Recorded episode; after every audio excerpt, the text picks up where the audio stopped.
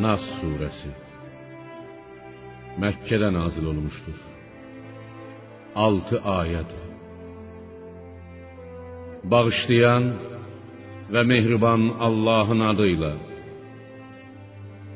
Ya Peygamber, de, pənah aparıram insanların Rəbbinə, insanların ixtiyar sahibinə, insanların tanrısına, vəsvəsə verən, Allahın adı çəkiləndə isə qorxusundan qaçıb gizlənən şeytanın şərindən.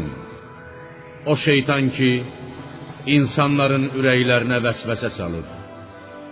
O şeytan ki, cinlərdən də olur, insanlardan da.